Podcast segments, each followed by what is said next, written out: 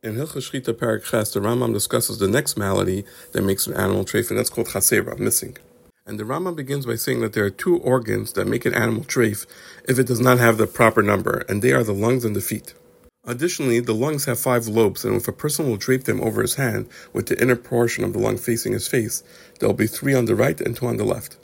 In addition, at the right of the lung, there's a small ear-like attachment and it's not in the same row as the lobes, but it has a pocket of its own. This attachment is called a rose because of what it looks like, and it's not counted as one of the number of the lobes. Therefore, if the animal is missing this rose, it's mutar. Additionally, if the number of lobes were missing and one was discovered on the left side or two on the right side, then the animal's treif. However, if there were two on the right side and this rose, the animal would be mutar. The Rambam continues and says that if the position of the lobes was switched, and three were found on the left and two on the right, without a rose, or the rose was found together with the three on the left side, it's treif because the right side is missing. See halachas dalet through vav for more details and scenarios. The Rambam continues and says that when a lung is found to be inflated like the leaves of a palm tree, we say it's assur because there's a suffix involved. Because this is an abnormal addition to the body, and sometimes when there's an addition, we consider as if it's missing. The Rambam continues and says that if an animal became frightened and was terrified to the point that the lung shriveled and became closer to becoming dried out, if it became frightened from something from the heaven, like a thunderclap or saw lightning or something similar, it's mutar. If it became frightened though through human activity, for example, another animal was slaughtered in front of it or something similar, it's considered as if it were lacking and it's treif.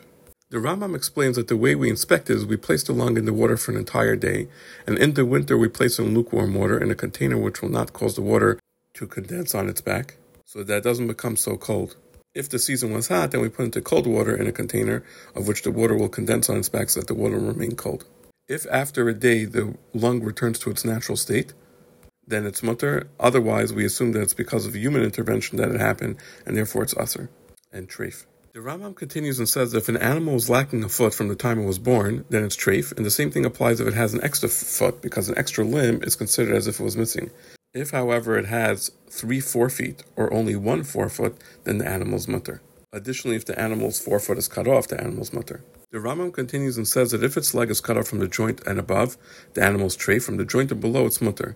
The joint that we're referring to is at the end of the hip close to the body. Rambam continues and says that when a bone is broken above the joint, if it comes out entirely or in its majority, it's considered as if it were cut and fell off in the animal's trafe. See Halacha Yud Beis for more details. The Rambam continues and says that when an animal's feet are cut off at the point of the sinews, it's treif. The halachas Yud Gimel through Tes Vav for more details. The next malady the Rambam discusses is netula. What is netula? There are three limbs and organs that even though there's no halacha if they have a hole in it or if they're missing, but if nitlu, which we're going to explain what it is, they'll be assur.